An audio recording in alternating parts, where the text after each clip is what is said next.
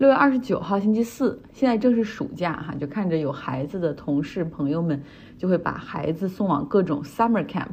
各种各样的夏令营，就是有的是那种带着在户外探索森林、探索自然的，有的是唱歌的、跳舞的、学习表演的这种各种各样的夏令营，还有体育类的夏令营、科学类的夏令营，还有 educational 的那种，就是教你什么写字儿啊、算数的那种夏令营。呃，亚裔比较喜欢，然后还有有科学类的、开发智力、动手能力、强化动手能力的这种夏令营。大家可以把夏令营理解为兴趣班儿，实际上，但是它更多的是一整天的那种。但是不是说只有两个小时，而是一整天哈，或者是一按周来算的这样的夏令营，这样其实也是省得让家长在不同的课程之间来回的接送，经常就是一周哈，这个假期里面可能有七周，然后可能三周弄这个，两周做这个啊，就这样来交叉进行。那当然也有很多的是真正我们想象中的夏令营哈，就是那种 overnight camp，就是会在那儿住，管吃管住的那种，有野外活动的，然后或者是叫什么。Sleepaway camp 啊，然后那种就会比较贵一点，因为真的可能会带孩子们去比较远一点的地方，有更多的活动安排啊，可能每周有两千美元到几千美元不等哈，看要去的地方远不远。那美国实际上大概有四千多家私营的夏令营机构，然后还有八千多家是属于 non-profit，呃，就是非盈利的那种夏令营组织，就稍微便宜一点。那暑假差不多八周的时间，很多家长就要提前，恨不得呃两三个月的时间就要把这些夏令营给他们都报好，因为真的会最后报不上你想去的那种 summer camp，可能就去不成的。那有条件的家庭，其实大部分都会给孩子来上这种报这种 summer camp，可能一周有的是两周两千块钱美元这样的一个价格，其实挺贵的哈，但是没有办法。那假期的时候，你要让孩子走出家门，否则在家就是手机。电视游戏哈，或者是嗯，家长需要在家去陪同孩子，其实你没有办法一直请假。那我同事就是说，像我们这代人小时候就是 玩玩泥巴，或者是弄弄木棍儿什么的疯跑，呃，像智力开发、兴趣培养完全谈不上哈。那个时候能提供的暑假里的这种教育的这种课程，或者 summer camp，以及父母的对孩子的关注度，完全不是一个级别的哈。所以可以说，我们都是那种潜力没有被完全挖掘的，或者发展受阻的一代。我觉得，嗯，很有道理，完全有可能。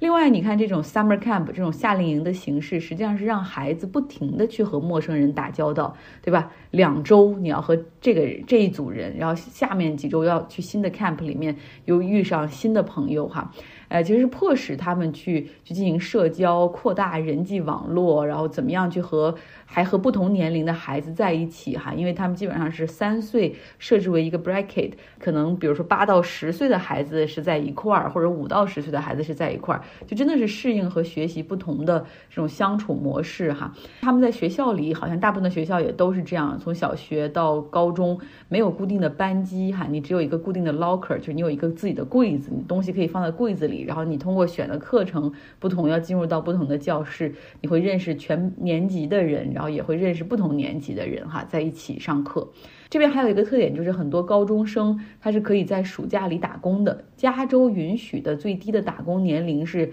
可以赚钱的那种哈，就是十五岁。那当然，十五岁未成年嘛，所以需要家长写一个呃同意的表格给这个雇主就可以了。像我今天去到一个冰激凌店，那个店员就是一个明显就是一个孩子哈，然后一问他，果然只有十五岁，每周在这儿工作十个小时，然后也就是每周来两个晚上就够了，大概一个夏天能赚下一个 iPhone 的钱。那店主真的很信任他。我们去的时候的，店里只有他一个人，所以在工作中，而他自己也觉得很有趣，锻炼了人际交往，然后变得独立自信，而且同时很有责任心。然后在这个过程之中，有很多 multitask，就是。然后说到这个最低工作年龄，在美国有一些州，还是一些红色州，就很奇怪的法律，他们开始允许这个未成年人可以去进入酒吧打工，然后甚至可以去做 bartender。未成年人不能喝酒，但是可以去给别人倒酒或者给别人调酒，哈，就真是有一些州的那种政策让人无法想象。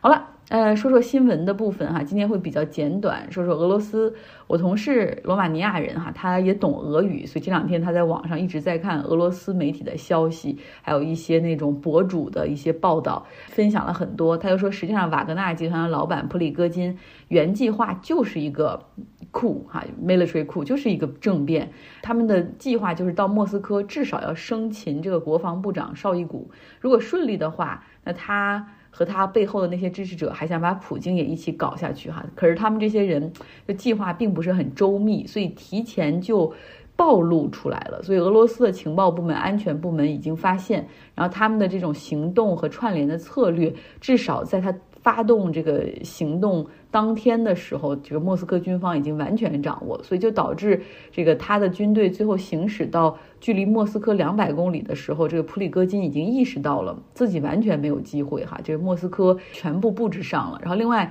就跟着普里戈金去莫斯科的人到底有没有两万五千人？这个这个数字哈，其实也是值得推敲的。但另外可以确定的就是，这普里戈金的这个行动哈，在这个俄罗斯军中肯定是有背后有人支持的。像一些视频里面就很明显哈，当当瓦格纳集团的这些士兵在那个 Rostov on Don 那个城市占。就是带引号的占领之后，他们是非常放松的哈，然后甚至去买咖啡，然后排着队买咖啡，然后买咖啡的时候还跟这个呃店主说，可不可以给我弄个盖儿，要不然我怕一会儿洒到我的坦克里，这种就是非常的 chill。所以就是至少在嗯 Roast on Don 那边，他们实际上是有很强的这种背后的支持的。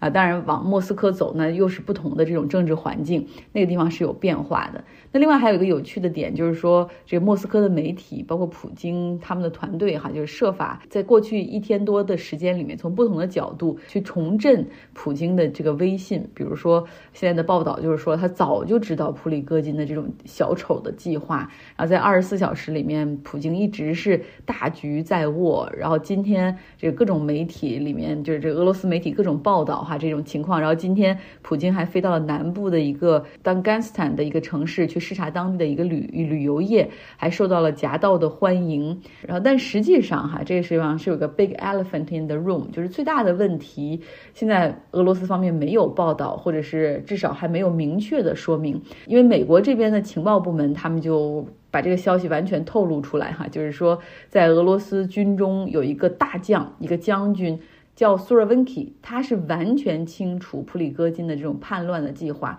而他在背后哈，就是这个计划的以他为首的一些人是最大的支持者。那么普京要如何处理他，就成为了一个很大的悬念。所以今天像这个媒体提给俄罗斯发言人的这个问题，都是说啊，这个这个将军现在在哪儿？欧美的媒体报道说，实际上这个人已经目前是被捕了的一个情况，包括他和他周边的一些这种亲密的战友哈。当然，我们知道，其实很明显，普京也不想把这个事情一下子就闹得特别激化，因为你想，这些掌握兵权的人，对吧？哪怕他们在莫斯科没有势力，但是在一些局部的一些军区里面，可能会有一些人跟他们是同心。如果把这些人逼急了，是不是会上又有其他人跳出来？就是反正也是一死，哈，倒不如搏一下，再来一个 military coup。所以这个时候他是非常低调的哈，我觉得是逐一瓦解的这么一个过程。那这样的一个情况下，其实俄罗斯对外更希望能够把注意力转移到其他事情上来说。那这对于乌克兰来说并不是一个好消息。像周二的时候，俄罗斯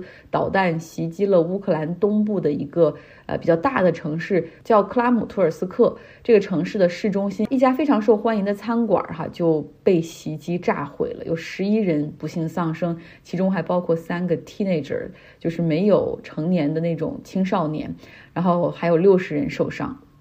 好，后面我们再来到法国哈，法国现在。巴黎的西部郊区的一个城市，就是大巴黎郊区的一个城市，叫南泰尔。这个城市正在上演着示威群众和警察的一个对峙。就在那儿居住的居民要抗议，一名警察在执法的过程之中杀死了一个十七岁的少年。哈，就事情非常严重，警方出动了两千名的防暴警察，然后街头还会有汽车被烧，然后警察还得动用催泪瓦斯等等。那整个事件是非常糟糕的，因为警察这个涉事警察他们还撒谎，试图掩盖自己的过度执法、暴力执法。事情发生在六月二十七号的早上的时候，哈，这名十七岁的男孩当时开着一辆租来的汽车，警方因为他违反了多项道路交通规则，就是说试图把他拦下。那开枪的警察，他的说辞是这个汽车不停哈，反倒向他们撞过来，所以他们受到了生命的威胁，所以开枪。事后附近有这种 CCTV 这样的录监控录像曝光，表明说当时这辆车其实已经就停在了警察的面前，然后警察当时这个枪就已经指向了这个十七岁的这个司机哈。视频中甚至有一个声音低声说道：“子弹会穿过你的脑袋。”接着，你想这个年轻人肯定是害怕，就想开车逃走，然后警察开枪，汽车在移动了十几米之后撞车，那这个这个十七岁的少年就这样丧生了哈。所以很明显，通过这些视频，这展现的是一个警察在冷血的、残忍的杀害一名一名未成年人的这样的一个过程，在他毫无没有受到威胁的情况下。那法国实际上在去年二零二二年的时候，通过这种交通检查的时候要求停车，然后警察开枪，哈，其实已经造成了十三人死亡的这样的一个悲剧，而且受害者中是 disproportionately 是不成比例的，这种是来自非裔和北非，也就是黑人和穆斯林，所以是过度执法、暴力执法，那背后折射出来的是不是 racial profiling 啊？是不是种族歧视呢？那巴黎圣日耳曼球队的也是法国的当家球星姆巴佩就发表声明说，强烈的愤怒哈，不应该这样，就必须追责，必须要扭转这种系统性的歧视。那法国总统马克龙也说，警察的行为是不可原谅的哈，然后必须要还给这种逝者公平，要讨回公道。他的这种强烈的措辞也招致了很多警察工会的不满。那目前呢，这名涉事的警察他已经被逮捕，并且遭到了检方的刑事起诉。这名十七岁的受害者，他就来自于这个大巴黎西部郊区的这个南泰尔哈，他们也叫小城这个城市。然后他的家庭的背景是一个法国阿尔及利亚的这样的一个家庭背景。这就是今天的节目，希望你有个愉快的周四。